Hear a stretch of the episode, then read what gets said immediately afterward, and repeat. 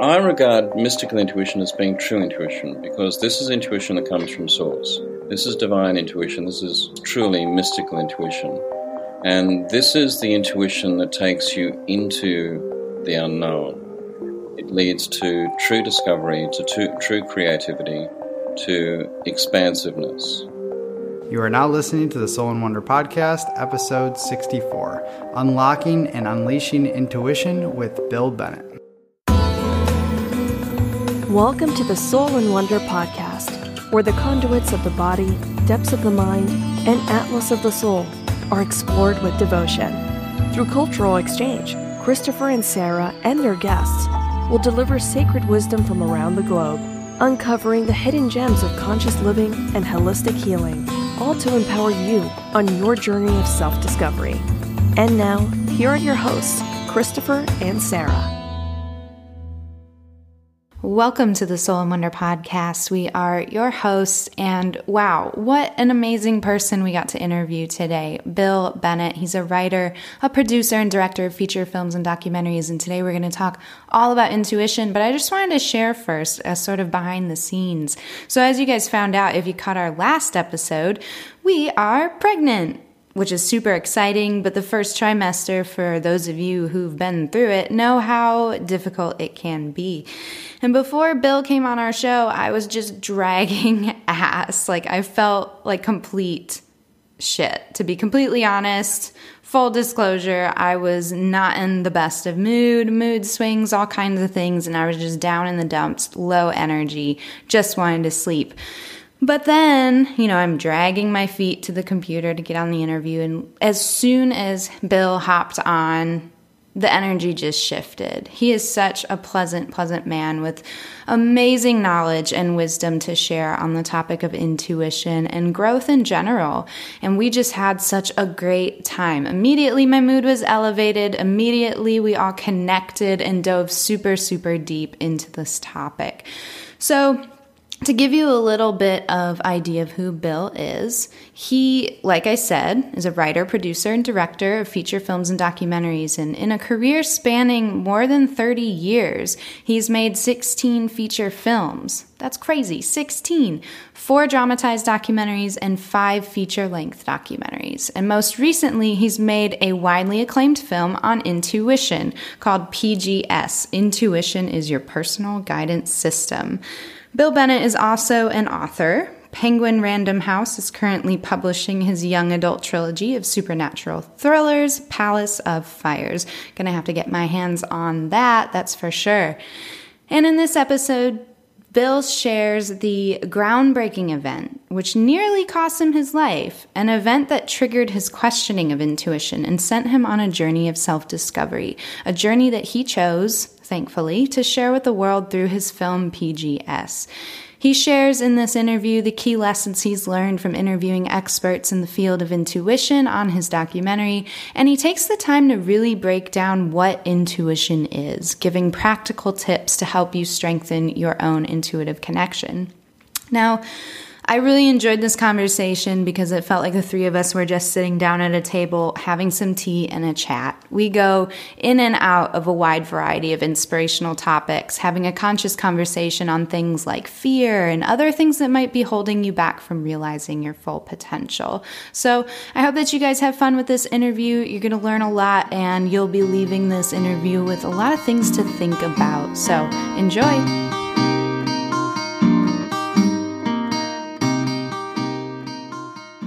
Welcome back, wonderful souls. And now we've got Bill with us. Bill, welcome to the Soul in Wonder podcast. Thank you, Sarah. Lovely to be here. We're really excited to bring you on to talk about intuition. Um, you know, your latest film called PGS Intuitions, Your Personal Guidance System, really highlights the ins and outs of intuition and what that is. Um, but you have a really interesting story that got you started on this process. And so, in the beginning of the movie, you share an event that happened, a voice that saved your life. So, what exactly happened? What happened was that I was in New Orleans at the time. This is going back now several years. I was driving to the airport. It was early in the morning. It was before dawn. It was dark. The streets were empty. and I was approaching an intersection that had a green light up ahead, and I went to speed up to get through on the green light. I was running late for my flight. I was going to the airport. And as I did, as I went to speed up, I heard a voice which said, slow down. Well, I ignored it. I, I, thought, I thought, what was that? Um, I again went to speed up, and the voice kicked in a second time, more emphatically, the second time. It said the same thing slow down. I did slow down. As I entered the intersection, a huge truck came out of nowhere, running a red light on a cross street, hurtled through the intersection, narrowly missed me, mm. and li- literally, um, I, you know, once I'd seen it, I then slammed on the brakes and so forth. But if if I hadn't heard that voice and if I hadn't reacted to that voice, that truck would have killed me. And that mm. was really the start of the film. Um, I pulled over to the side of the road after I got through the intersection. I was really shaken. Um, and I began to wonder what was that voice? And I really had three questions. What was the voice? Where did it come from? And why did my why did it save my life? And those three questions really were the driving force then for me several years later to begin to make the film. Mm-hmm. Mm-hmm. And what did that voice sound like? Did it was it in your head, or did it sound as though someone sitting right next to you screamed it at you? It's a really good question, Sarah, and I've been trying to kind of analyze that in, uh, and this happened almost 18 years ago now. Um, that voice, but really the best way I can describe it is, you know, when you put earbuds in, you know, when you're listening to um, music uh, on an mm-hmm. iPhone or whatever um, where you can't really locate the sound. It's both inside you and outside you. That's mm-hmm. really probably the only description I can say. It was I couldn't locate it. Um, it was both inside me and outside me. Mm-hmm. Well, I think you know it's really important that you really brought this to the table. And obviously, you've dedicated a whole film to this topic of intuition. I think it's a topic that, you know, a lot of people like to talk about. Um, a lot of people hear the same voice that you may have heard, um, guiding them on their path and their journey or stopping them from something tragic happening or whatever it is. And I think people have a ton of questions regarding this. So, first, I want to say how instrumental the film is to really really take it to a beginner's level and really start to address these questions that I know everybody is asking. And so when you started this film, would you have considered yourself a believer or a skeptic in regards to this whole realm of intuition and spirituality? I was a, I was a total skeptic, Chris, um, and you know it's funny because I, I both my parents were dentists. Um, in fact, I, uh, when I uh, finished high school, I went into med school. I studied for a couple of years to be a doctor. So I was brought up very much with an evidence based way of thinking.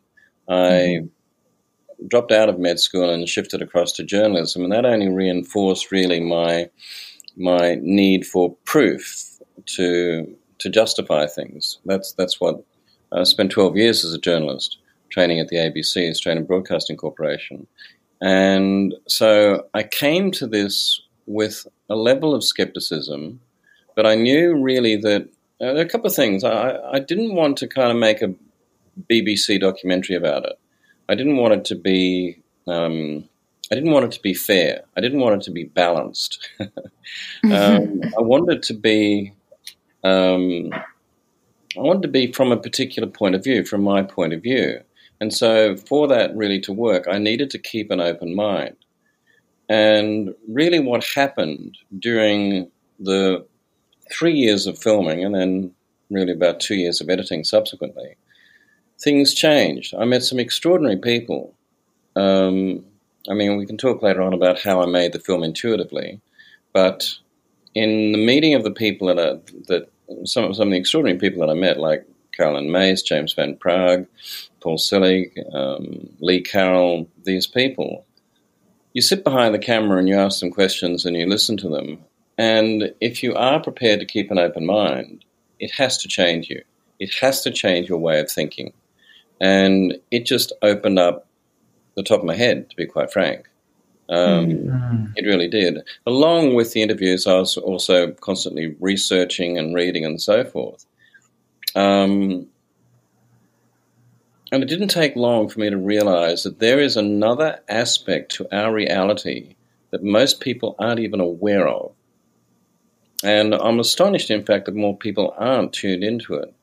But um, yeah, so I, I shifted. I shifted quite dramatically from being a skeptic to being a believer. Why do you think people aren't more tuned into it?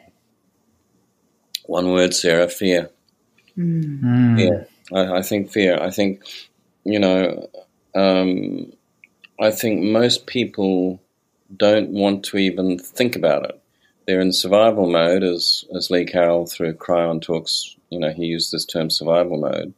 You know, they're they're battling to get through each day as best they can, um, and concepts which don't really aid in that, they they reject um, because it requires risk. It mm-hmm. requires some element of stepping into the unknown. And when it comes to survival mode, most people aren't prepared to do that. They only wish to do, deal with what's known.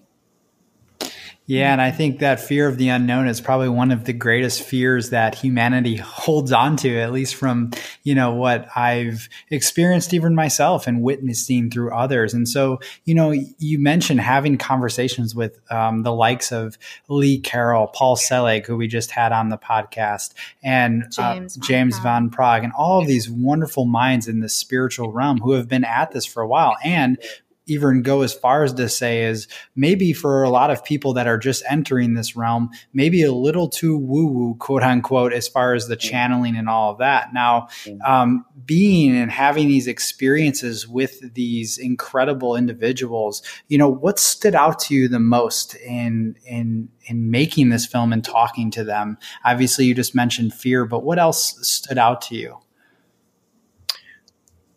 That's a really good question, Chris. Let me think, because um, I mean, my my shift around has been really quite dramatic. Uh, I got to say, um, and a lot of my friends now, in fact, I've lost friends because of this, mm. um, and a lot of the friends that I have retained, some some of them still don't quite believe that I've done the shift that I have. Um, I think probably the biggest thing that's really stood out for me is the notion of this veil. And, you know, that we live within this veil and we believe that we are operating on a certain level of reality. But in fact, there are dimensions around us that are so much bigger, so much more profound, that we just simply don't have any notion of. I mean, we talked about Paul Selig. Paul Selig's a remarkable man. Mm-hmm. Um, I was guided to his books. I read his books, and in fact, I had locked off the film at that point. Uh, but I read Paul's books, and I said to my partner, I have to go to New York and interview this fellow. And this is before Paul really became sort of popular and known, really, I guess. Um, and we dropped everything and we flew to New York specifically to interview Paul Selig.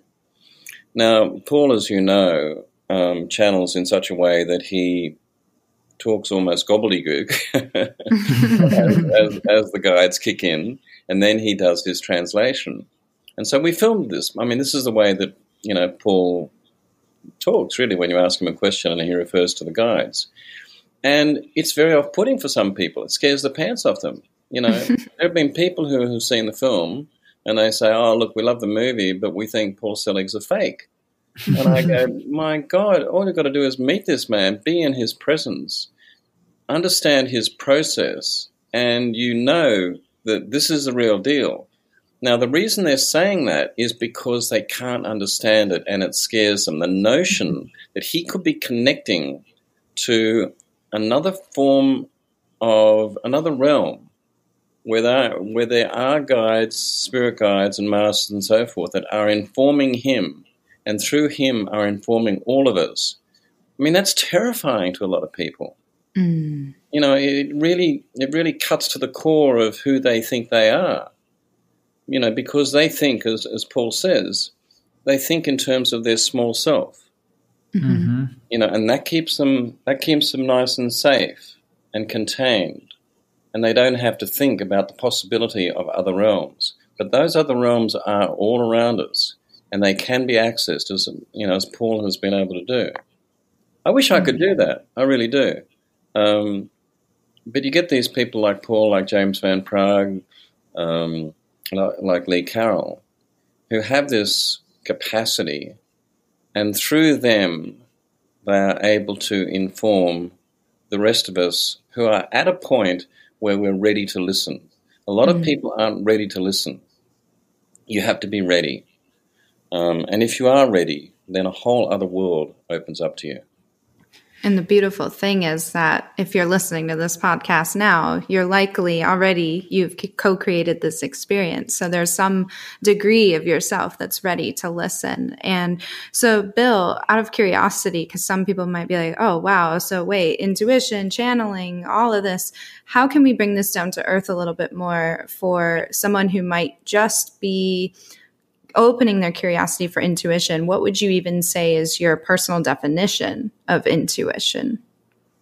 well, Sarah, that sounds like a really simple question, but in fact, it's really, really complex. I mean, literally, it took me years to figure out what the bloody hell intuition is.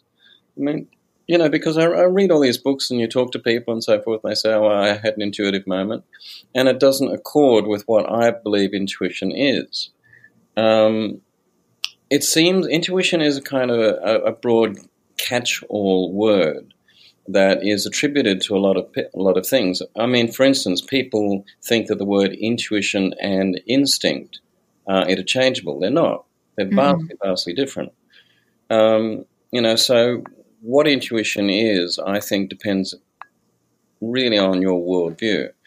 The definition, I in fact had to coin my own definition for what intuition is for what happened to me in the car and that is intuition is a sudden, unexplained insight that comes unaided by logic, intellect, or expertise.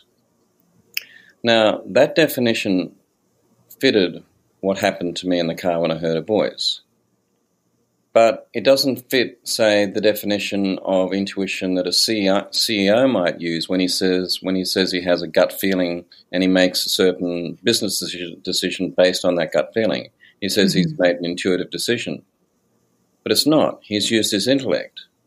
He's used his past experience and his knowledge of his business to make that informed decision. So, in my definition, what he calls intuition, it doesn't fit my definition.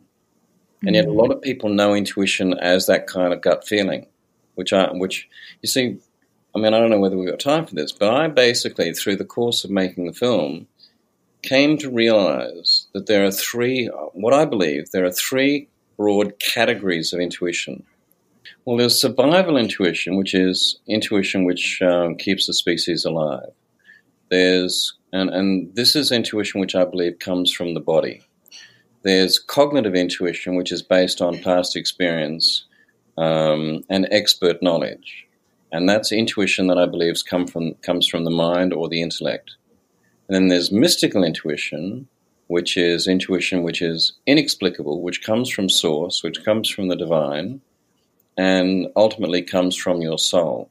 So these, I believe, are the three broad categories of intuition. And the definitions for intuition is, is a bit different according to each category. That's a really long answer to your question, Sarah. I love it though, because you really do truly break that down with those definitions. Because I think sometimes it can get a little muddy. Sometimes we're unsure how to differentiate between not just intuition and ego, but now even the different forms of intuition that you yeah. so eloquently expressed. Yeah. Yeah, look, exactly. Um, I regard mystical intuition as being true intuition because this is intuition that comes from source. This is divine intuition. This is um, this is truly mystical intuition, and this is the intuition that takes you into the unknown. Mm. It leads to true discovery, to true creativity, to expansiveness. Um, cognitive, cognitive intuition is a legitimate form of intuition, but it always draws from what's, what's known. It is based on expert knowledge, and by definition, that means you keep contained. You might have a different slant on the expert knowledge, but even so, it is contained. Mystical intuition is uncontained, it's limitless. Mm-hmm. Mm-hmm. And regarding the mystical intuition, there are many ways from my personal experience and Christopher as well that that voice shows up. And I'm curious to hear your experience and your findings having created this film. What what different ways could this intuition communicate with us in our daily lives? Oh crikey there, eh, eh, you know, the one thing that I've discovered about intuition is that it is both creative and persistent. It is creative in the various ways that it does present. It can be as profound and as dramatic as a voice, but it can also be as subtle as lyrics to a song playing on a speaker in a cafe. I mean, these are the ways Source can connect with you, and it will try different ways to connect with you if it wants to get a message through to you. I mean, you know, something that you see on the side of a bus as it flashes past might just be that one thing that you need to trigger uh, a decision that you need to make. Um, synchronicity, coincidence. I mean, all of these things, dreams, the the various ways that that intuition, mystical intuition connects with you, um, many and varied. But that, it, it, does come in dreams, it does come in synchronicities, it does come in coincidences. It comes in numerology. Um, you know, but it, but it's also it is a gut feeling. It is a heart a heart kind of pang. It is a sense of knowing. It can be a fleeting thought. There are a whole bunch of different ways. But like I say, intuition is creative and it's persistent. And if it wants to communicate with you, it won't it won't let up. Mm-hmm. I'm so so glad that you mentioned that, Bill. I think you know as far as trying to tap into one's intuition, oftentimes we have these preconceived notions of what's going to happen, what should I expect, and I think the key word to highlight there is expect and expectations. And oftentimes, as you alluded to before, that the small self, as Paul mentions, gets in the way, and um, that's, I guess, what you can also define as the ego. So, you know, where right now at this point of consciousness and everything like that what would you give you know what sort of advice would you give someone wanting to become more intuitive? Obviously dropping those expectations or what other advice would you give to them? Well look there's a number of things that people people can do.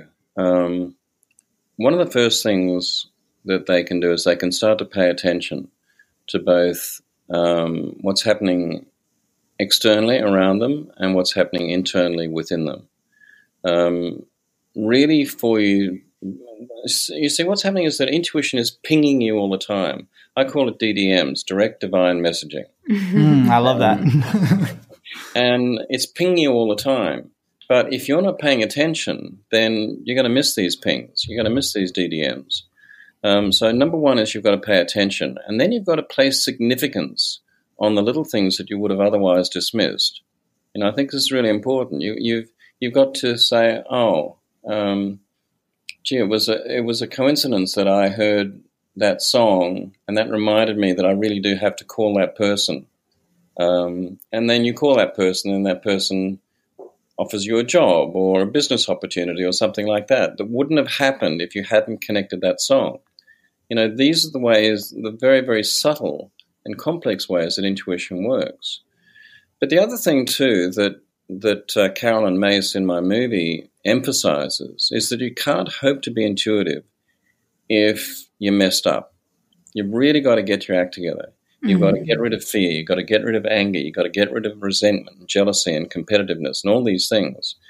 And you've got to get to a point of self esteem where you trust yourself because you can't hope to trust intuition unless you trust yourself. Mm-hmm. Caroline Myss says the number one thing when it comes down to intuition is trust. Do you trust yourself? Mm.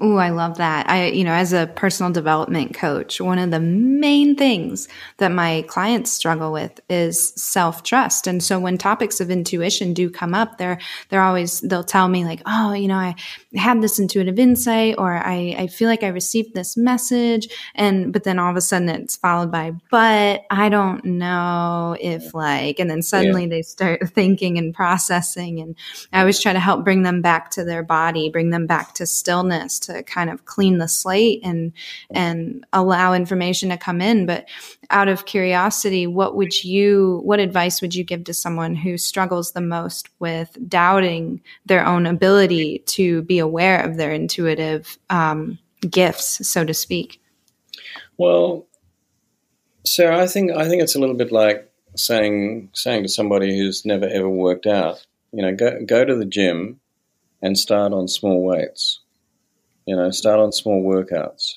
Um, because what you're doing with intuition is you are developing a muscle. Um, we all have intuition, we're born with it. it, it is innate to us. But for many people, it hasn't been used, it's been locked away.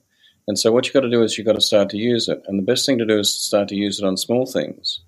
And once you start to get the validation that intuition works on small things, gradually you'll build that muscle, you'll build that trust, so that when the bigger decision comes along, come, the bigger decisions come along, you build up that bank of trust where you can then start to, okay, okay, I'm going to run with this and see where it goes.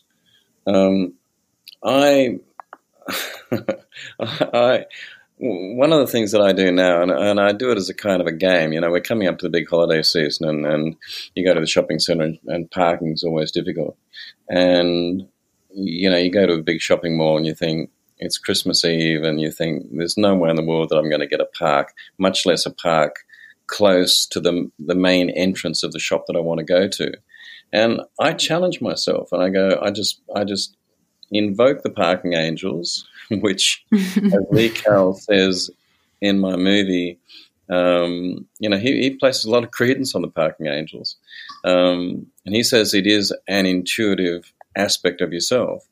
And you trust and you follow your intuition. And lo and behold, you know, you turn into a row of cars and everything is packed either side. There's not one parking space. And as you're going down, suddenly somebody reverses, pulls out of a parking space right opposite the main entrance of the main store that you want to go to. Mm-hmm. and, you know, if you are in alignment, if you are in energetic alignment, this begins to happen to you more and more. And I use it now almost as a gauge to see how much in alignment I am. Mm. So I would say just start, start to have fun with intuition, play with it, play with it on little things. Um, you know, test yourself out and see where it leads. Mm-hmm. And and what are some of your own personal practices that you use to continue to strengthen or even just keep your intuition from running away? You know, I guess sometimes we we get caught up in life, we get caught up in the small self, and sometimes we banish things without even realizing it. So, what are some practices that you do on a daily basis, if any, that help you to continue to do that and to strengthen your intuition? Yeah, that's an, that's another good question, Chris. You know, because you're absolutely right. I, I mean, it was really interesting. I think it was Judith Orloff, Dr. Judith, Judith Orloff, who's a wonderful psychiatrist and a, and a psychic in her own right. She said even spiritual people have have to constantly recalibrate themselves and remind themselves of, of who they truly are. Um, and we, you know, as as much as you would like to think that you are a spiritual person doing spiritual practice, you're absolutely right. We are living in the real world, and fear does kick in. You know, fear is the worst thing. Um, that's the thing that kills intuition stone stone dead. Um, and Sarah, you talked before about stillness. I think the stillness is really very, very important. How you find that stillness doesn't necessarily mean meditating for 20 minutes in front of a candle. Mm-hmm. You know, mm-hmm. it can simply be going for a walk and just concentrating on the rhythm of your steps or, or the rhythm of your breathing. Or it could just be, you know, sitting down and listening to a particular type of music. Something that takes you out of yourself and reminds you that you are connected to an infinite power that wants to look after you. Mm-hmm. You see, what I've learned from the making of the film is that the primary function of intuition is to keep us alive and keep us safe from harm. Because I believe that we have been incarnated into this world for a particular purpose. Mm-hmm. And the purpose of intuition is to keep us on track so that we can fulfill that purpose. Now, if we're if we go off track, or if we if we get sick, or um, you know, if we're waylaid for whatever reason, we're, we're off purpose. Intuition tries to, to bring us back. You know, mm. it's difficult to be intuitive if you've got major health issues, and, and intuition tries to say, right, you shouldn't eat that food. You should eat this food. You shouldn't eat so much. Put put less, you know, put less on your plate. Um, you know, you shouldn't you shouldn't have that second bottle of wine. um, you, you, know, all of these things are intuitive guidance because your, our intuition is trying to keep us healthy so that we can fulfill the purpose for which we were born. Mm. Now, Chris, I don't know that I really adequately answered that question, um, you know, because it is a constant thing, really. One of the things that I do, and I, I got to say, Michael Tamura, who's interviewed in my film, has really sort of taught me this is every now and again I start I, I kind of flip into this other space where I see my spirit guides and my angels around me. Mm-hmm. Now, if you believe that there are other realms that are, as Paul Selig talks about, pardon me, he talks about octaves, you know, mm-hmm. and and higher octaves and so forth.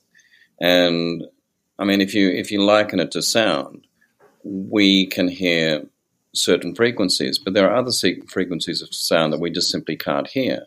And it's the same with the vibrational field, the spiritual vibrational field. So every now and again, I think, okay, I'm surrounded by my spirit guides, my masters, and my angels. I better be nice to that person. even, though they're giving me a hard time at the moment, I'm really, I've really got to respond in a, you know, a very kind and gentle manner because I'm being watched. Now, I, I truly do do this, and it has changed my behavior. It's almost so like I, your own personal accountability partners.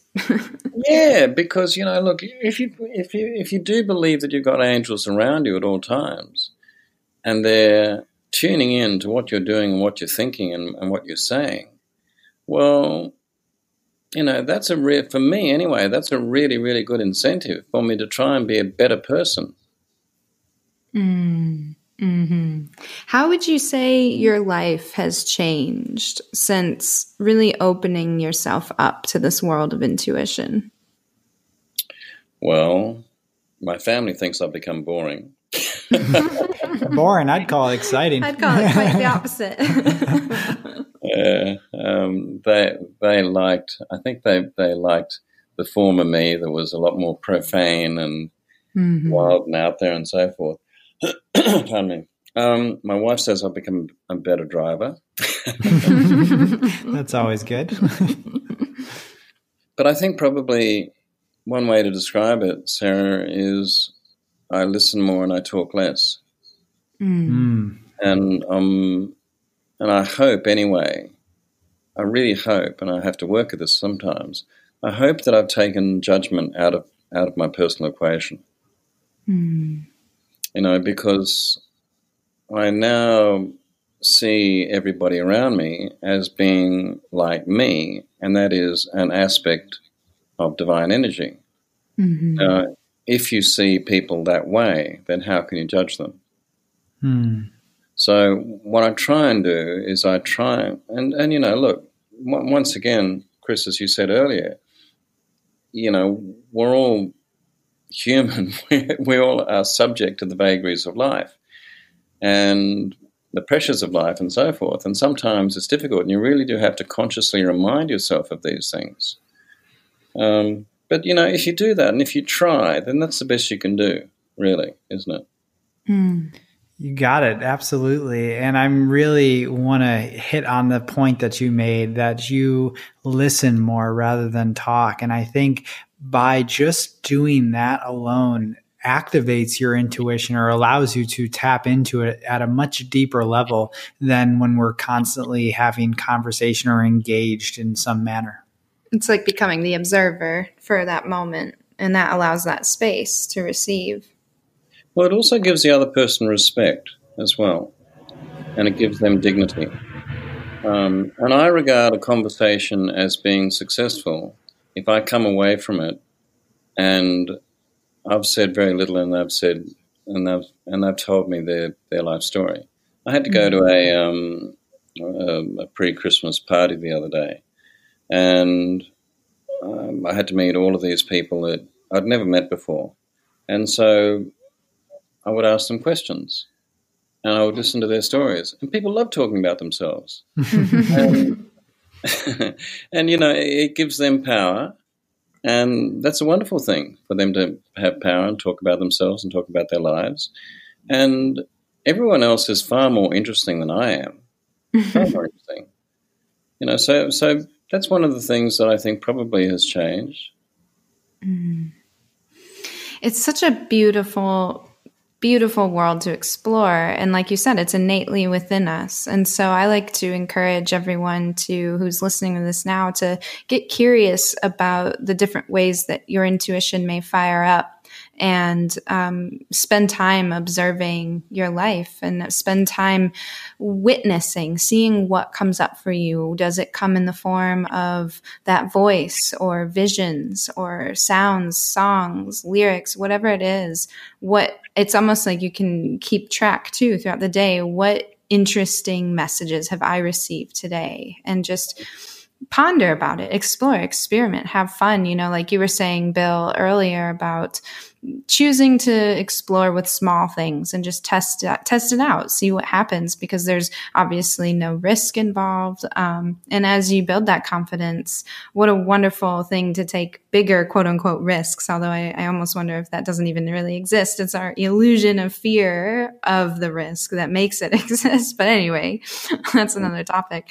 Um, but well, Bill, go ahead. Were you going to add something there? Well, one of the things, one of the really important things that Carolyn May says in my movie is she she talks about this this concept of what is a bad thing. Mm-hmm. Um, what is a bad thing? So we think that um, having financial hardship is a bad thing, but maybe it is what you need to trigger yourself to move into another aspect of your life that becomes far more rewarding in other ways. Mm. So, what we think is a bad thing isn't necessarily a bad thing. Um, and Paul Selig, in his latest book, The Book of Freedom, talks about this as well. Mm-hmm. You know, that um, once again, you take judgment out of it. And if you start to look at your life that way, then what happens is you lose regret.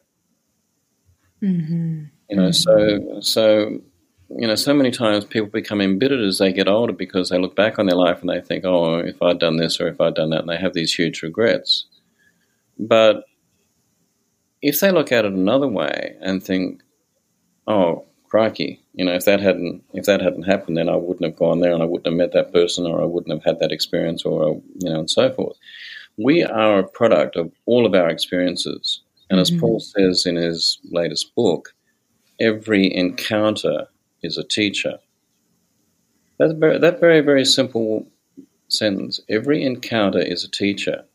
If you start to look at life that way, it really does impact, it can impact really quite profoundly on every encounter that you have. Mm.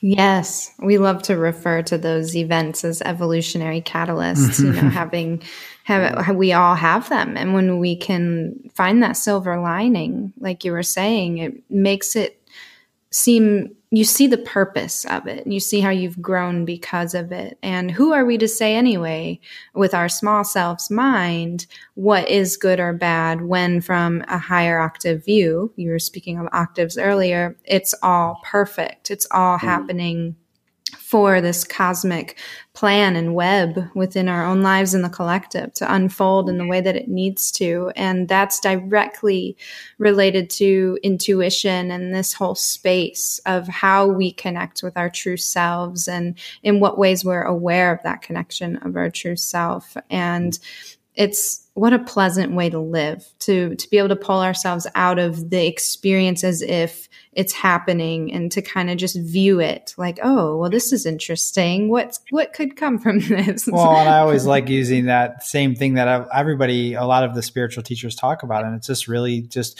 who are you in the movie, who are you in the play, and pulling yourself out and viewing it like it is a movie. And mm-hmm. from that perspective, you really get a grand view on life. And I think as a collective, we've just made these agreements to what is good or bad, right or wrong, and all of that, and we're just going going with with it because society tells us that's what it is. But um, we can process. change that.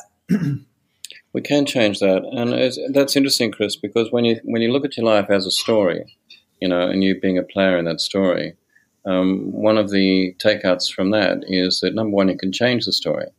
You know, you can change the ending of the story. You can change the middle act. Um, but number two, um, you don't take it so seriously. it's only a story, and there are going to be other stories. There are going to be other lifetimes.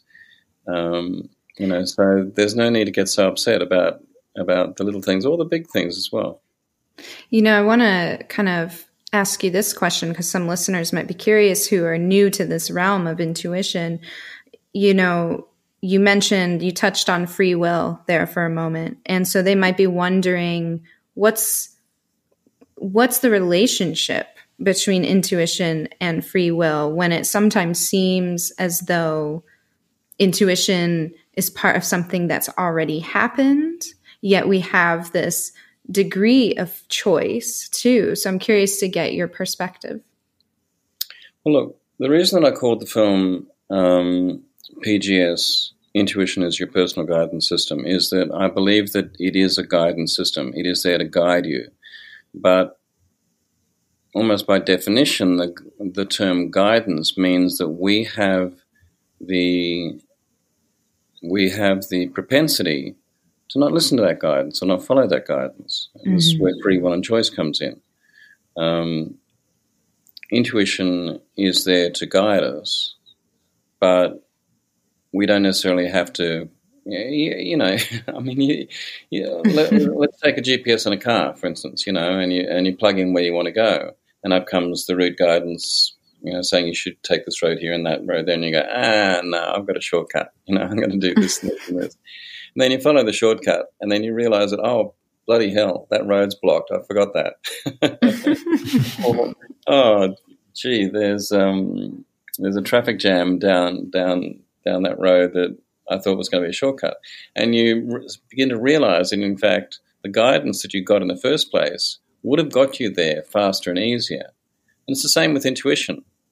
Um, you know, we can we can choose to ignore our intuition and think that we know better, but you know, invariably, um, James Van Praagh in my movie talks about how you can choose to step off your path and go down to a lake and sit by the lake and you know, look at the lovely calm waters and so forth. But at some point, he says, your higher self, an aspect of your intuition, is going to tap you on the shoulder and say, oh, come on, it's time to get back on that path again.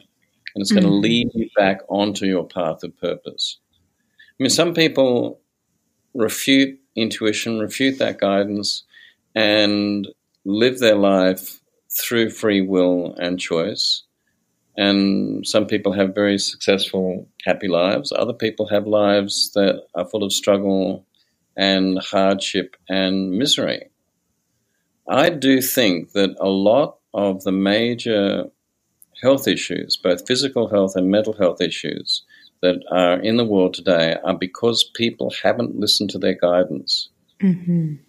And they've used this option of free will to shift away from their intuitive promptings and follow a path in life that's led them to ill health and depression and, and all sorts of things.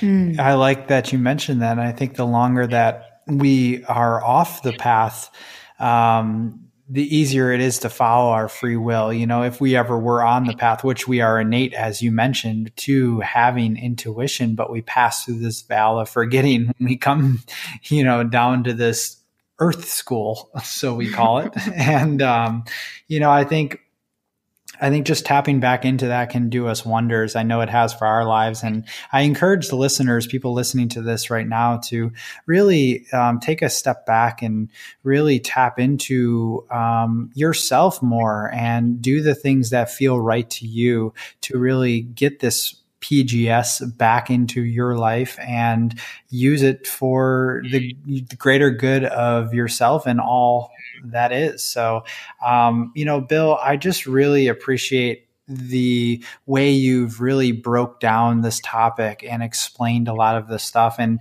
again the film i encourage people to go and watch. I think it's really great for people that just have all of these questions to go a little bit deeper on. And so one how can our our audience view this film? And two, what are some things that you're working on now um, that maybe support this work or further this work or whatever else that might be? Any might updates?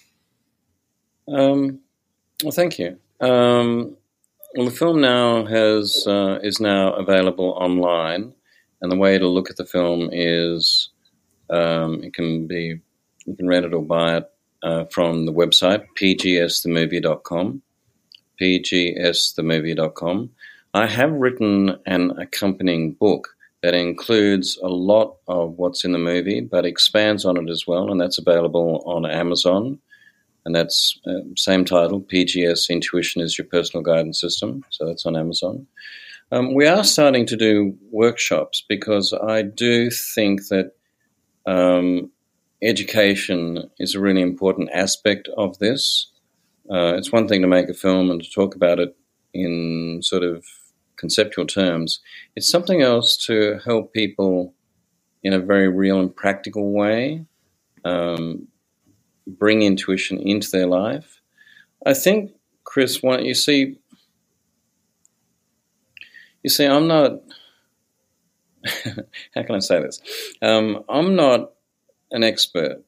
I'm not somebody with particular special gifts. I'm not like a James Van Praagh or a Paul Selig or Lee Carroll or, um, you know, these people who have particular psychic gifts. Um, what I do have is I have an everyman uh, point of view. And I, I, am, I guess, through my journalistic and filmmaking background, I am able to take com- complex issues and subjects and without in any way demeaning or belittling or diminishing them, bring them into a form that is more accessible to general people. And that's what I believe my function is in making this film. Mm. Um, I found intuition to be incredibly difficult to figure out, and I'm still figuring it out. But I think I've got, I think I got more of a handle on it than I did before. But I guess what my job is is to do that, is to do the the hard slog and kind of, you know, do a reading, meet all these people, talk to all these people, and take what is really a confusing and fearful term and mm-hmm. concept and bring it back into a form that people can integrate into their lives in a very real and practical way. And that's what I'm mm-hmm. trying to do.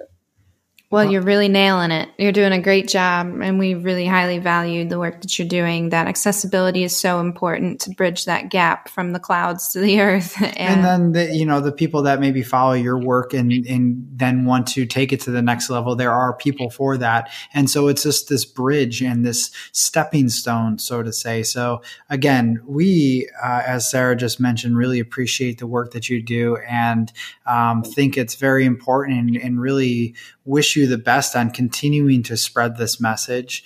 Um, and I urge all of our listeners to check out the film. Jump on it. well, thank you, Chris and Sarah. Um, you two are doing fantastic work as well. You know, so um, so we just um, we just move forward each day. Hey, we're all playing our part. all playing our part. Thanks so much, Bill, for coming on. Well, thank you for the opportunity. Thank you. Great conversation, great guest, wonderful interview. Loved this episode. I hope you guys took a lot from this and can apply it to your own life. And once again, if you guys enjoyed this episode, please go to our channel and subscribe so that you are notified when new episodes are released. And while you're at it, leave us a review. Have a beautiful day.